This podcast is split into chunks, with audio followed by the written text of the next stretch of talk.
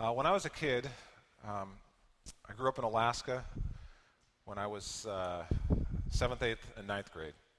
When I was about 13, a buddy of mine and I, we went out uh, scouting for moose. Uh, that was how we ate up there because there were 400 people in my village. The only way to get there was by boat or plane, and so food was expensive, and so we'd hunt. That was how we put food on the table.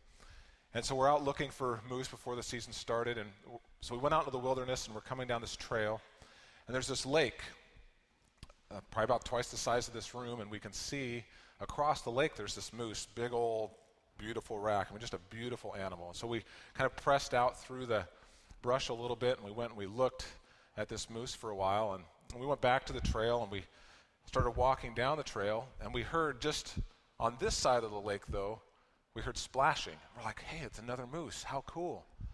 So we we continue on and we're looking, and there's this, you know, there's splashing going on, some rustling in the bushes, and so we're looking up and we're trying to get to where we can see it, but we're kind of on the same plane as whatever this is, and we can't see. But there's this little peninsula that we can kind of get out on, and we can kind of look back and see where this is at. And we still can't quite see. The brush is pretty thick, and so we're trying to get out there, and suddenly the bushes are rustling right by us, and it's not a moose, it's a grizzly bear and he's, you know, from here to the communion table away. And so we take our guns off. We have shotguns. We carry bear protection. This is what we did. I can't believe that I was 13. I'm trying to think. I have a kid who's 13. Would I turn them loose in the woods with a gun? No. But my parents did, so, uh, but that's the Alaskan lifestyle. Anyway, so we get up there, and as we had moved out onto this little peninsula to get a, a, better view, we are surrounded now by water. We're out on this little cropping, and the bear had actually kind of moved towards us and around and essentially sealed us off. So we're backed up to the water, and the bear has now moved closer in. He's right in here, and he's just eating blueberries. He sees us, he doesn't care. He's got blueberries, he doesn't want people today. And so we're terrified. I mean, the adrenaline is just pumping. We've got our guns, we're ready. And what's going to happen next, right? Well, we're yelling, "Hey bear!" That's what you do. You just yell all kinds of things to get him to go away. And he, you know, he keep looking up at us, and it seemed like an eternity that we're stranded out here. We couldn't go. I mean, we're wearing boots, and got. We're not going to go swimming. The lake's too deep. We're stuck. And eventually, the bear just kind of lumbers off, and so we sneak our way out to the trail through the brush. We can't see, but we can hear. We're just we're ready just in case. And he goes, and we get on the trail, and we triple time it for the next mile, um, sweating. And it's funny, we sat down to take a break after going so far, and this chipmunk happened to jump out, and we're both like ready to go. Poor chipmunk, we didn't we didn't hurt him. Well, in a similar way, the, the people of God were backed up to the Red Sea. Remember, they were cast out of Egypt right? And they're backed up. Pharaoh's armies are coming, and they have nowhere to go. They don't have weapons, they don't have shotguns, they don't have anything. And they're stuck. And this story, as we find in Exodus 14, it says, When Pharaoh drew near, the people of Israel lifted up their eyes, and behold, the Egyptians were marching after them. And they feared greatly. And the people of Israel cried out to the Lord. They said to Moses, is it because there are no graves in Egypt that you have taken us away to die in the wilderness? What have you done to us in bringing us out of Egypt? Is not this what we said to you in Egypt? Leave us alone that we may serve the Egyptians, for it would have been better for us to serve the Egyptians than to die in the wilderness. And Moses said to the people, Fear not, stand firm, and see the salvation of the Lord, which he will work for you today. For the Egyptians whom you see here today, you shall never see again. The Lord will fight for you, and you have only to be silent. And as you know, God did deliver them. He put the, the pillar of fire and smoke between the armies of Pharaoh and them. And then, meanwhile, Moses turned and lifted up his staff and stretched out his arm, and the seas parted, and the Israelites walked across on dry land. And the Egyptians followed them, and God closed the seas and destroyed all of them. The Bible says not one of them was left. And what's interesting about this story, this event, is God tells Israel over and over and over and over and over again to remember it. No less than 12 times in Deuteronomy alone. And when we look at the Ten Commandments, he mentions it two times in the midst of the Ten Commandments. In the first one, Deuteronomy 4, it says, I am the Lord your God who brought you out of the land of Egypt. Out of the house of slavery you shall have no other gods before me. Then in the fourth commandment regarding keeping the Sabbath holy, we read, You shall remember, you shall remember. This is like a sub commandment within the commandment. You shall remember that you were a slave in the land of Egypt, and the Lord your God brought you out from there with a mighty hand and an outstretched arm. Therefore, the Lord your God commanded you to keep the Sabbath day. God wanted them to remember that he fought for them against Pharaoh's armies. Now, God wanted them to remember not only that, not just does he want them to remember that he fought for them, but he wants them to know and remember why. See, Israel came on another occasion to the Jordan River. And this time they're at the Jordan River, and, and they had been, you know, they left Egypt, they crossed the Red Sea, they wandered around in circles in the wilderness for a long time, and then they finally get to the Jordan River where the promised land is on the other side. And they have to cross the Jordan River. And God tells them why He's going to bring them to the promised land.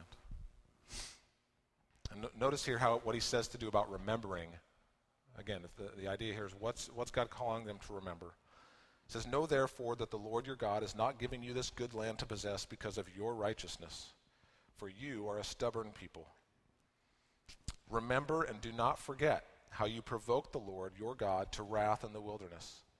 From the day you came out of the land of Egypt until you came to this place, you have been, rebel- you've been rebellious against the Lord. Even at Horeb, you provoked the, Lord, provoked the Lord to wrath, and the Lord was so angry with you that he was ready to destroy you. And this is what God wants them to remember. Now, why does God do this? Why does He tell them to remember how they provoked Him? One of my first jobs when I was uh, in high school was working at a furniture store, and the guys that I worked with liked to listen to country music, so I was subjected to their 80s country music, which it, actually I think it's okay now. But at the time, there's a lot of country music that I was not into. One of the, one of the guys, Randy Travis, wrote a song, Digging Up Bones, right? And the question is, is, is God just trying to dig up bones here against the Israelites? Is he trying to unearth their past and try to hold this as some grudge against them? Is he trying to get an upper hand or trying to lay condemnation or find fault as a reason to withhold something from them? Well, we know he's not because he's about to deliver them to the promised land. He's not trying to withhold anything from them, he's trying to give them something, but he's still bringing this up. That might be what we do. That might be it's what I do. Hold grudges, bring them up so that we can withhold something from somebody. But that's not what God's doing. Why does God do it? The summary answer that the Bible gives over and over is that the default mode of the human heart is to seek glory for itself and not for God. And when we do this, we become conceited and self righteous and independent, and we believe the untruest thing of all untrue things that there are, and that's that we don't need God and that we are okay without Him. There is no truth that you, untruth that you could believe that is more dangerous than that one. And so God continually reminds His people that you need me and that you're not all that. You think you're something and you're not. I'm something, you're not something, and you need to remember that.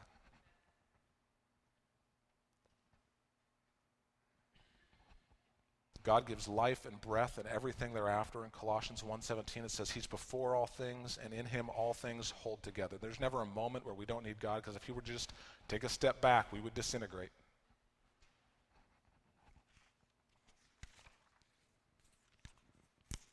So Halloween's tomorrow. I'm sure you have kids who are excited. They got their costumes figured out. I have a friend who's he's used CNC, no, a 3D printer to make props for the costumes for the kids. I'm like, this guy, he's a, he's one of those guys who does that kind of thing. It was crazy. But kids all over our neighborhoods are going to be knocking on doors, right? As for me, I'm sorry, I'm going to shut the light off and I'm going to go do something else. So we live in a neighborhood, we get like 350 kids in our neighborhood. We're not up for that. But there's going to be a lot of door knocking. Well, 499 years ago tomorrow, on Halloween, there was somebody else who knocked on a door. On the door of the Castle Church in Wittenberg, Germany, Martin Luther posted a paper containing 95 theses that challenged the church's position on certain practices. This action, action accelerated a series of events, eventually leading up to the trial of Martin Luther and what we now know as the Protestant Reformation. as Baptists, as Pro- uh, we are a subset of Protestants, and we are consequently theological descendants of the Reformation. And in churches of all kinds that are Protestant this morning, they're celebrating Reformation Sunday.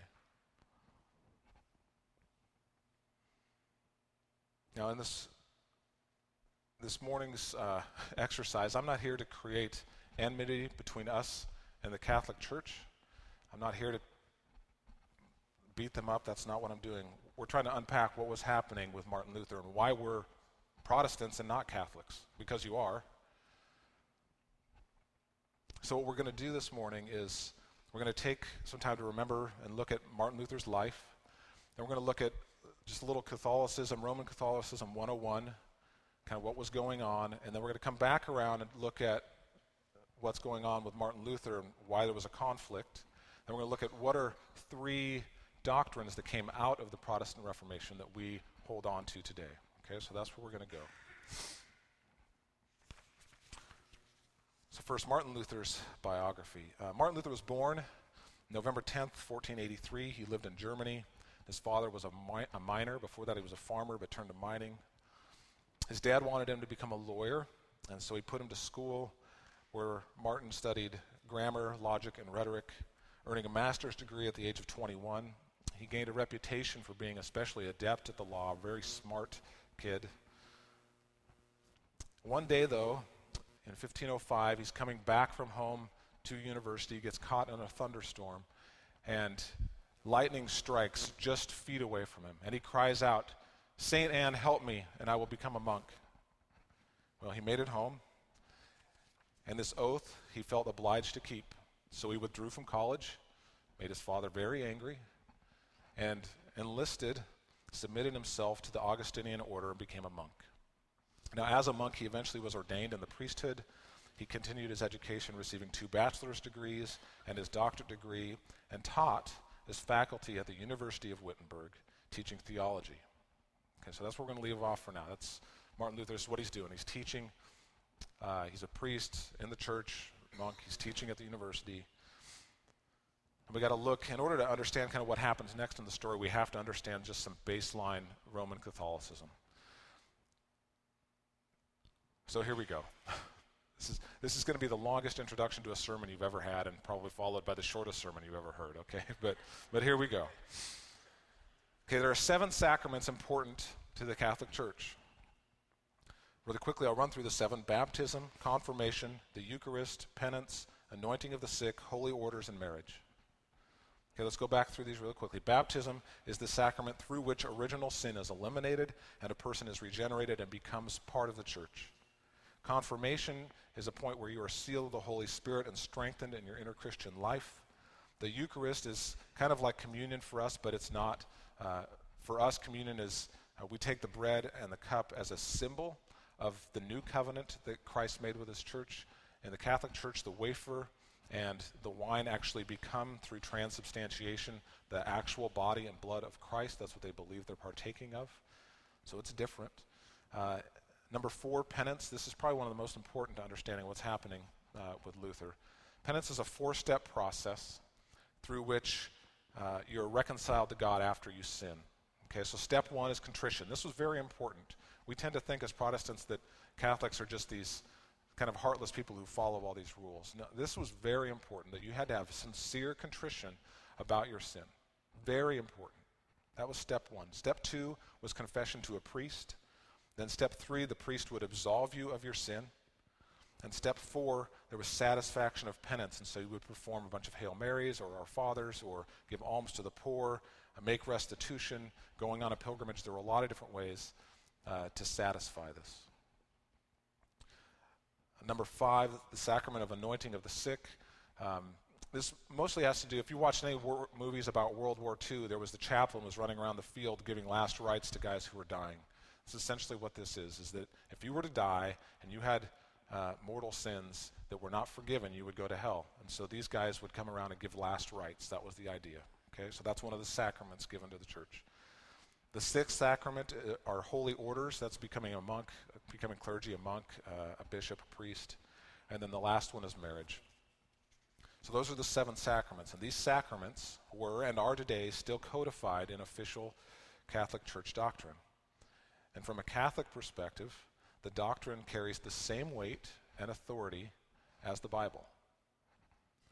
Now, many of us Protestants think it's the Pope that maybe has all the supreme authority, and that's not entirely true. What it is is the councils that assemble to clarify and determine doctrine have this authority to establish through these codes, these councils, what the, what the truth of the matter is. And once they're written down, they are, and I'll quote, are to be accepted and venerated with the same devotion and reverence as Scripture.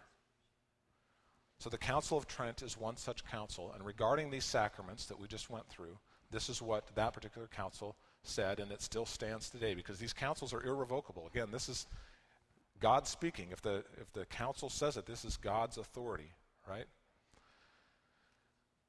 So, regarding the sacraments, if anyone says that the sacraments of the new law were not all instituted by Jesus Christ our Lord, or that they are more or less than seven, or even that any one of these seven is not truly and properly a sacrament, sacrament let him be anathema. And we'll talk about anathema, what that means in just a minute. The second one says, If anyone says that the sacraments of the new law are not necessary unto salvation, but surpu- I can't say this word, super, this is a tongue tie, superfluous, whatever the word is, extra, okay?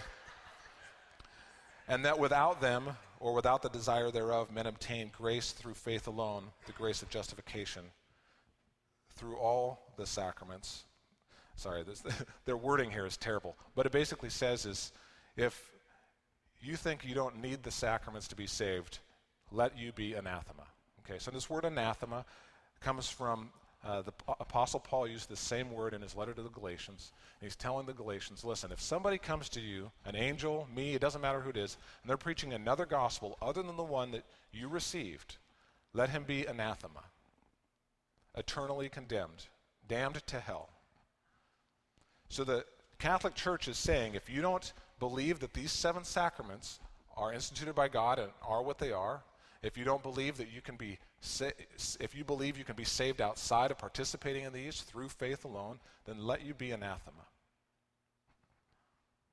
Now, I don't want to create a holy war, brothers and sisters, between us and the Catholic Church, but here's the deal. They don't believe you and I are going to heaven. They believe that we're going to hell. So that's why some of your Catholic friends may be trying to convert you to their church because they believe that you are destined to hell. Because you haven't participated, your sins aren't forgiven because the priest has to do it. Through the sacrament of penance, your sins are remitted by the priest when you come with a contrite heart and you confess your sins and he gives you absolution and you pay your penance.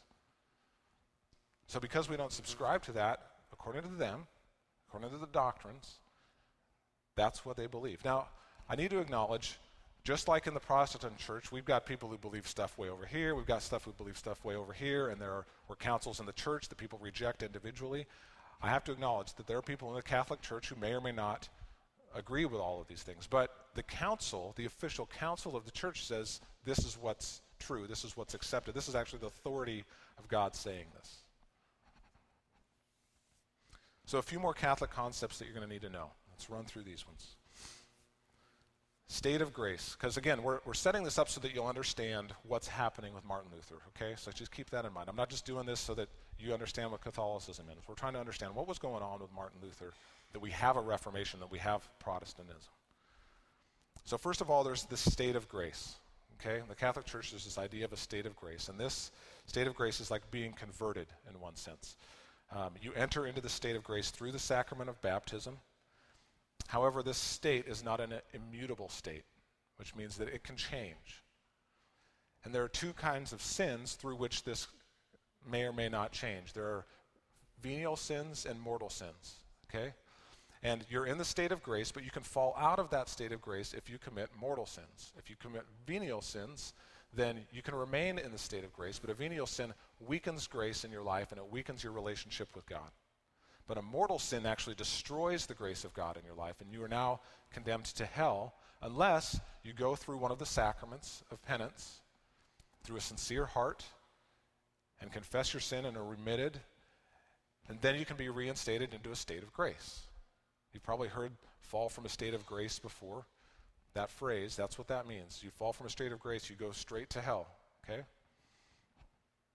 Now, if you just commit venial sins, you don't go to hell. Instead, you go to purgatory. Now, purgatory is not, I used to believe it was just a synonym for hell. It's not, it's a, it's a time between after you die and before you enter into the kingdom of God where you are purged. Purgatory, purgatory. It's a place where you are purged of your sins. And once you're purged, then you're fit to finally enter the kingdom. Now, only people who are in a state of grace go here. As I talked about, if you committed moral sins, you go straight to hell. You don't go to purgatory. Okay?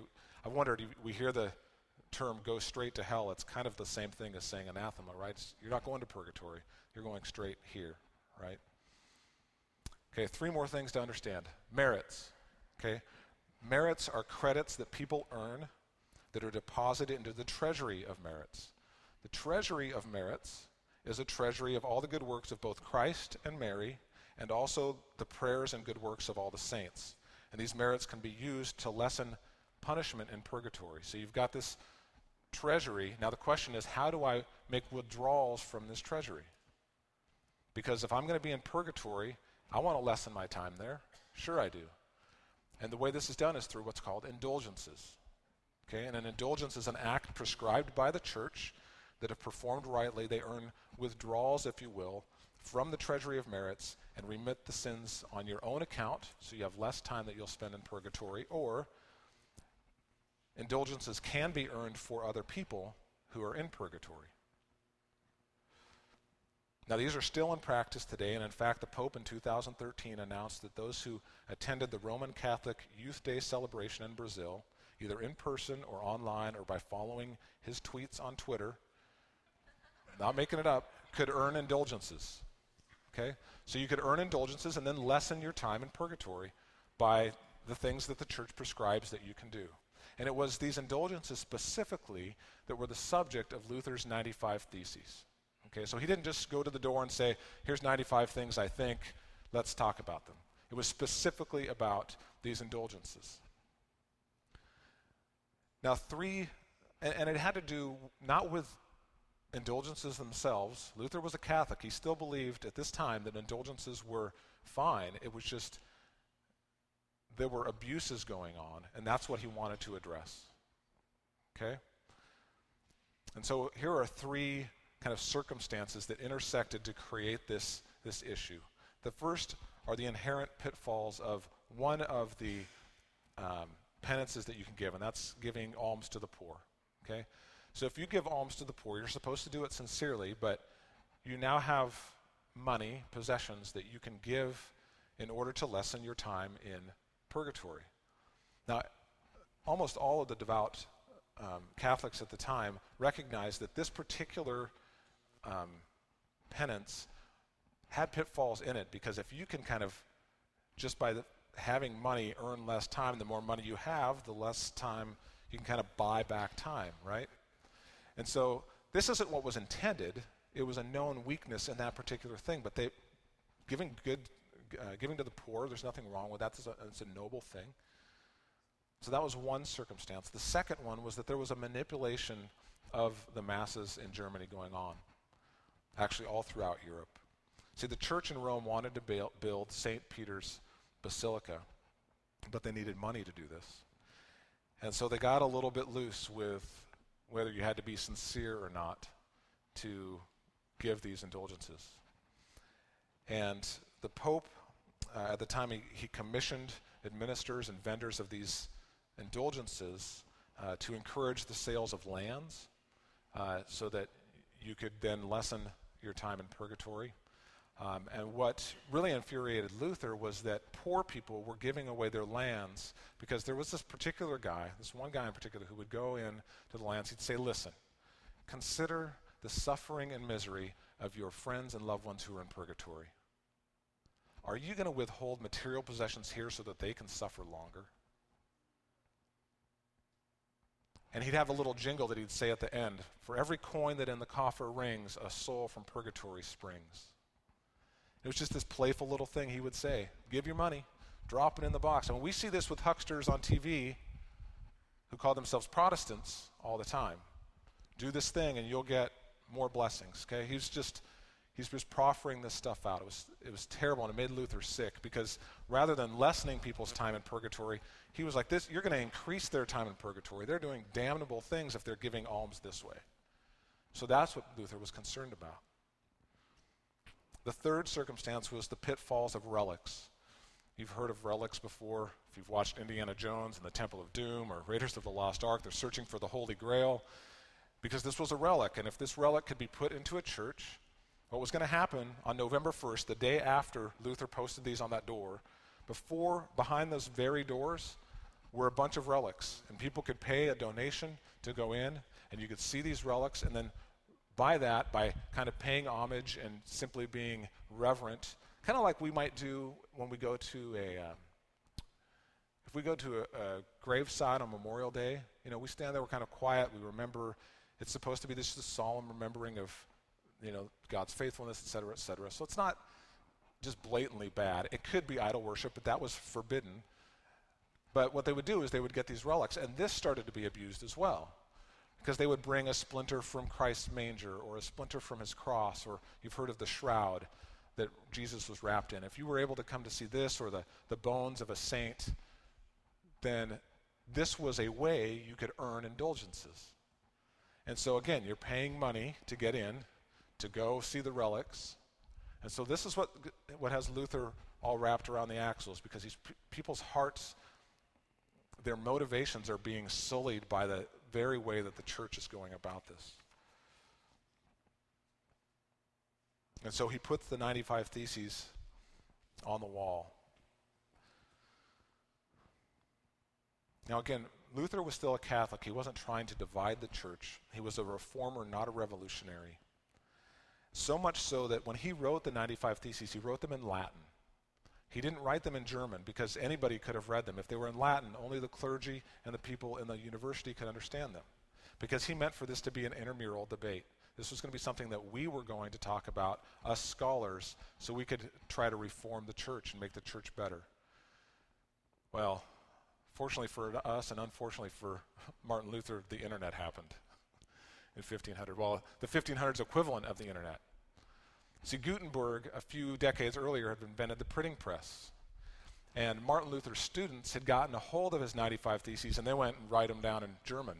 Then they went to the printing press and they started printing them off, and thousands of copies were made and they spread throughout Germany. And within a month, they were all over Germany. And within a couple months, they were all over Europe, including Rome. So it's not an intramural debate anymore, is it? Luther's in a little bit of trouble because he poked the bear. He's in really big trouble. And we're going to fast forward here and just say that this all came to a head at the diet of worms, which is not the same as that book, How to Eat Fried Worms, that you might have read as a kid. A diet was simply an imperial council, and worms, or verms, if you say it the right way in Germany, it was the city that it was in. Okay, so there was an imperial council in Worms, the diet of Worms. And the Holy Emperor of Rome, Charles V, and the Archbishop, John Eck, presided over the council that included several electors also. And they're here to determine is Martin Luther a heretic? And the Archbishop opened the hearing by pointing to a par- large pile of Luther's books and asking him whether the books were his and if he would retract the doctrines he espoused in them.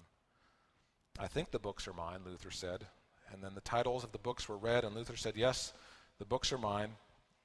When asked if he would retract, Luther answered, saying it would be rash and dangerous to reply to such a question until he had meditated in silence, lest he incur the anger of the Lord. So the archbishop gave him until the next day.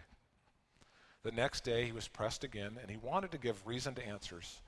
Luther really wanted to still have this debate, still have the discussion. And they said, No, we've already established that the books are yours. We've already established that the doctrines are heretical. We're asking you, are you going to retract? Plain and simple. And so Luther replied, Since your imperial majesty and your lordships demand a simple answer, I will give you one. Unless I am convicted of error by the testimony of Scripture or by manifest evidence, I cannot and will not retract.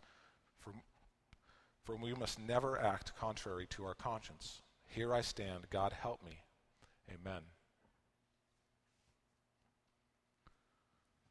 Now, in the end, the church ended up excommunicating Luther, deeming him a heretic, and issued a decree calling for the burning of all of his books, and that anyone opposing the decree would be guilty as well. Luther was called to be arrested, and the decree forbid anyone from harboring or helping him. Now, Luther was kidnapped by a gang of abductors who actually weren't kidnapping him, they wanted to hide him. But they staged a kidnapping, and they took him to the castle in Wartburg. And while he was here, he translated the Bible from Greek, the New Testament from Greek into German. Now, there were other reformers that were important to this Reformation. Last week, Dan talked about William Tyndale. Tyndale was burned at the stake for translating the Bible from Greek into English. Again, because, well, I'm not going to get into that.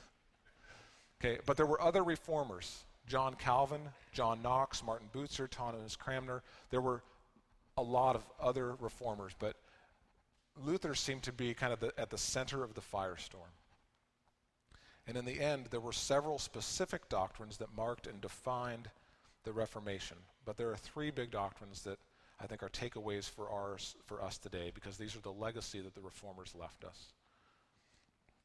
Those three doctrines are these the priesthood of all believers, number two, the authority of Scripture alone, and number three, and the most important, justification by faith alone, apart from works. So let me quickly go through these. The priesthood of all believers. On this doctrine, the reformers rejected the idea that the Pope and the priests were the only arbiters of God's forgiveness. The priests granted in absolution through the sacrament of penance forgiveness, and they were the only ones, according to the Catholic Church, who could grant forgiveness. But we read in 1 Timothy 2:5 that Christ alone is the one mediator between God and man. And from the reformers, we maintain that the Catholic priest has no authority to forgive sins, only Christ can forgive sins.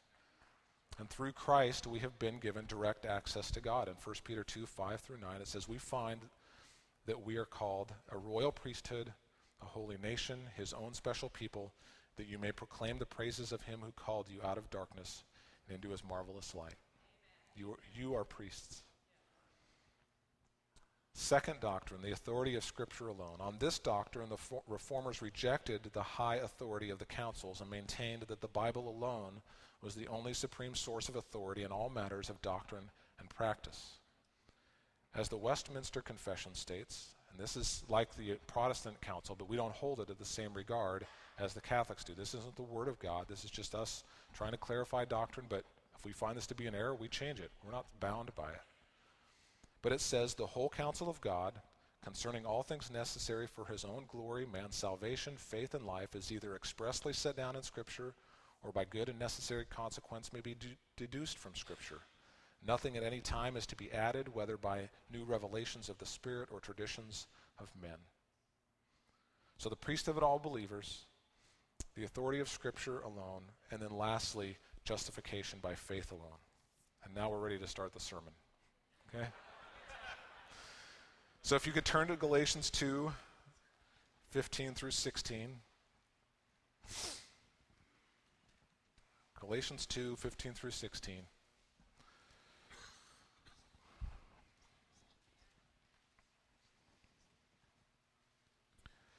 It says this What I want you to pay attention to is the, the idea, the, the word justified, it appears three times here. The word justified and then faith and works. We're talking about faith and works and what they play in justification. Okay? Because again, the Protestants believed in justification by faith alone, apart from works. So it says, this is Paul writing to the Galatians, we ourselves are Jews by birth and not Gentile sinners. Yet we know that a person is not justified by works of the law, but through faith in Jesus Christ. So we also have believed in Christ Jesus in order to be justified by faith in Christ and not by works of the law, because by works of the law no one will be justified. Now note that word justified. You see, in the Catholic Church, they used the Latin Vulgate. They used the Latin Bible. And the word for justified justificare in Latin means to make righteous. But the word, so because of this, because it means to make righteous in Latin, it means you needed to actually be righteous. Now, you and I know that though we're saved, we're not actually righteous. We still sin, right? Practically speaking, we are not actually righteous. We are still sinning. And so for Catholics, works need to be performed and punishment endured in purgatory in order to actually be made righteous before you can enter the kingdom of God. And that's what purgatory is for, is to actually make you righteous. The Protestant view is different, and if we look at the Greek meaning of the word from the original manuscripts, the word justification, we see that doesn't mean to make righteous, it means to declare righteous or to count as righteous. And this is where the heart of the gospel beats the strongest, and why Luther and Protestants who care about the gospel make a big deal about this. See, in the Catholic tradition, if you remain in a state of grace by avoiding mortal sin, then you can at least make it to purgatory where you can endure the punishment for your sin minus the merits and indulgences you've earned through your works. And then once you've finally paid, you're granted entrance into the kingdom. So you are justified your by your faith plus your works. But as Protestants, we maintain that a person is justified by faith apart from works. We believe that when Christ died, he paid the penalty for all of our sin. We deserve to die for our sin, but he died as our substitute, and his death is now counted as ours. We didn't die, but his death is counted as our death. So we were supposed to die. We've died now. We're dead. We're dead. You're supposed to die. You're dead. It's done. The punishment has been accomplished. The Catholics are right. We do need to be righteous to enter the kingdom of God, but we cannot earn this righteousness. Rather, Christ's righteousness is counted as ours. His death is counted as ours, and his righteousness in the same way is counted as ours. God makes us righteous by declaring us righteous because Christ's righteousness is what's called imputed to us. In Romans 4 3 through 5, you can turn there. We'll leave that passage in Galatians, Romans 4, 1, uh, 3 through 5. I think we probably have this one up here. Yep. Or you can look on the screen. Okay, so pay attention here. It says, Abraham believed God, and it was counted to him as righteousness. Now, to the one who works, his wages are not counted as a gift, but as his due. And to the one who does not work, but believes in him who justifies the ungodly, his faith is counted as righteousness. So let's, I'm going to read that a little slower. Watch. Abraham believed God. So Abraham had faith. Again, we're looking at faith, works, and justification. Abraham believed God, and it was counted to him as righteousness. Now, to the one who works, so the person who's not doing faith but doing works, his wages are not counted as a gift. It's not grace, it's not given as a gift, but he's earned it. It's his due. This is what he has coming to them. It's due to him because he worked for it. And to the one who does not work, but believes in him who justifies the ungodly, his faith is counted as righteousness. His faith is counted as righteousness, not his merits, not indulgences, not time spent in purgatory. Faith alone is counted as righteousness. When Adam sinned in the garden, his sin was imputed to his children and to their children and us. We didn't sin in the garden. You weren't there. But you're counted as a sinner, right? You're counted as a sinner, but you weren't in the garden. In a similar way, you didn't perform acts of righteousness, but through Christ, you are counted, considered, credited with his righteousness in the same way. And so you are now given the righteousness through imputation, you are given the righteousness of Christ. So now you don't have to go to purgatory because you are as perfect as Christ was perfect, because his righteousness is your righteousness. We are saved by grace alone, through faith alone, upon the work of Christ alone. We read in Romans 5:18, therefore as one trespass Adam's led to condemnation for all men, so one act of righteousness leads to justification and life for all men. So as by the one man, Adam's disobedience, the many were made sinners, so by the one man's obedience, the many will be made righteous. So when we started this morning, we began by noting the importance of remembering and that God has reasons for us to remember why He's delivered us and how He's delivered us. And He's especially keen to make sure that we understand that He is the one who has done the work of our deliverance and that we never deserved it. You remember, Moses tells them on the bank of the Red Sea, he says, All you have to do is be silent. And God did everything else. In the same way, we don't earn, there is no way for us to save ourselves. There is no way for us to get out of the predicament we're in. Our heels are backed up to the corner. The weight of our sin holds our feet down so hard that we can't shuffle away lightly from the edge. We're going to go in. And the enemy, the devil, is coming and he wants to push you off into the ocean of God's wrath. That's all he wants to see. And God knows your predicament, and you don't deserve it because everything that you're about to get, you deserve. And he comes in and he whisks you up, and he takes you off and saves you.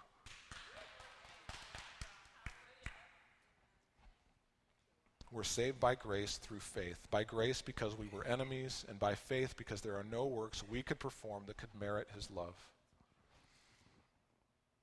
Now, I want to get practical for a minute.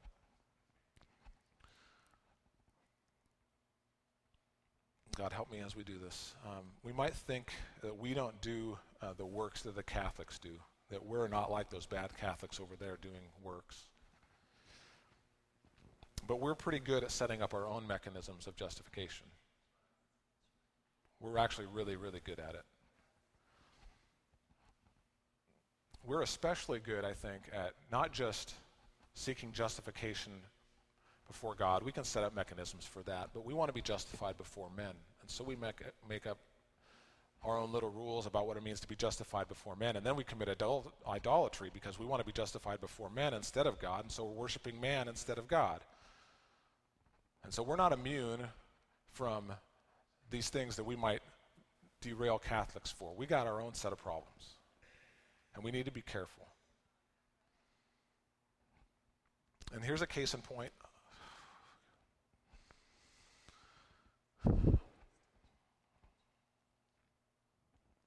Okay, this political season is a mess. Okay, can we just acknowledge that? That this political season is a mess. But what's worse is when I see us as Christians sitting in judgment on one another for the positions that we hold. And it's not that we can't have reasonable criticisms for positions, but what I see a lot of times are we've got, for example, we've got Trump supporters over here saying they, they can't believe that Christians wouldn't vote for him because don't you see the outcome that's going to happen if you don't? You've got never Trumpers over here saying, I can't believe you would ever vote for him. If you were a Christian, how could you ever do that? And when we put that, if you were a Christian, you would vote for him. If you were a Christian, you wouldn't vote for him. You start, you see what's happening there. You're saying you're an actual, you're a Christian if you do, you're not a Christian if you don't. I'm sorry, we are saved by faith alone, not by how we vote.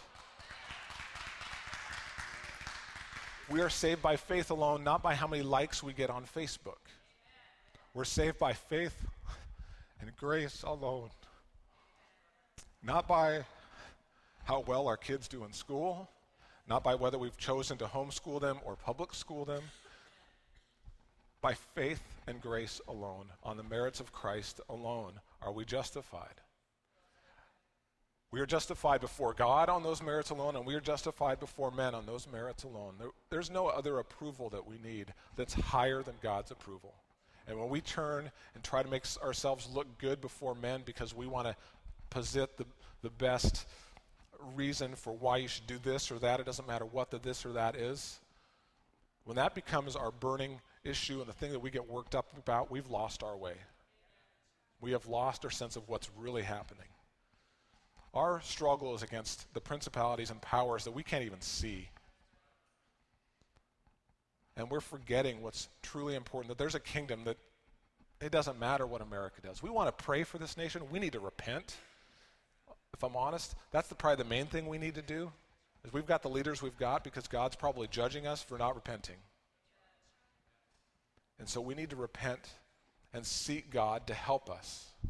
But that's not the main thing we need help for. Our mission is not to make America great again. And I'm not, not, I'm not that's not a slam against or for Trump. That's not, that was accidental. It really was. Our mission is to, is to push the kingdom of darkness out. Soul by soul, act of love by act of love. That's what we're called to do. That's our mission. And that's what we should be excited about. And part of that mission is to proclaim this message of justification by faith alone, through grace alone, on the merits of Christ alone, to people who are lost and on that precipice, about to fall into the wrath of God, feet heavy with sin and unable to help themselves. And we have a message of saying, there's help. All you got to do is cry out and be silent. There's no work for you to do, no work. It's just faith. Now, this does not mean that we can live any old way that we want to. A person who has received deliverance from God is a thankful person.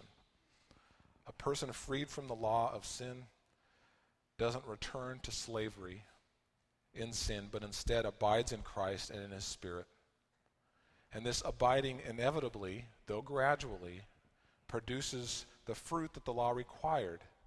Not because it produces the fruit because the Spirit who made the law is now living in you. And so the law is not a means of attaining righteousness. The law is something that gets expressed through your life because the Spirit who made the law is living in you. And so, as Dan's been talking about for the last several weeks, all we do is abide. We abide in the vine, and the fruit, inevitably, because we're in the Spirit, the Spirit's in us, is going to produce that fruit, but we have to abide. We have to pursue holiness. That's what it means to abide. We can't just go, oh, I'm covered by grace. I can do whatever I want. That's not how we live. That's not what the message of the Protestant Reformation was, that you can live however you want. Although that's how people believe that that's what we teach.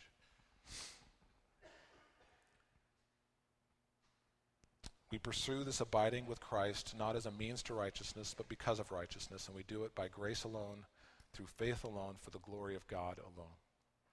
Let's pray. Father in heaven, this morning we come to you thankful that you have uh, gone before us and sent uh, people into this world who you have used to purify your church and to maintain the gospel and to give us uh, the hope that we have in it. Uh, God, I just pray that this message this morning would settle rightly on our hearts. If I've said anything erroneous or, or out of step with your spirit, that you would just help your people to discard it and they would cling to what is important and what is true and what is good. God, we are thankful this morning that we have been delivered and that we can come to you freely because you are our high priest and you have given us access to the Father. And we can come to you boldly because you love us as a father and, and not as a judge. And by your grace, though we were enemies, you welcomed us in as a gift. And the faith, even that is a gift, you've given to us so that no one can boast so that we would not be conceited. I pray you would guard us, Father, from conceit and from pride and from self righteousness this morning. That we would be good and faithful witnesses of this gospel of our good Lord and King Jesus. Amen.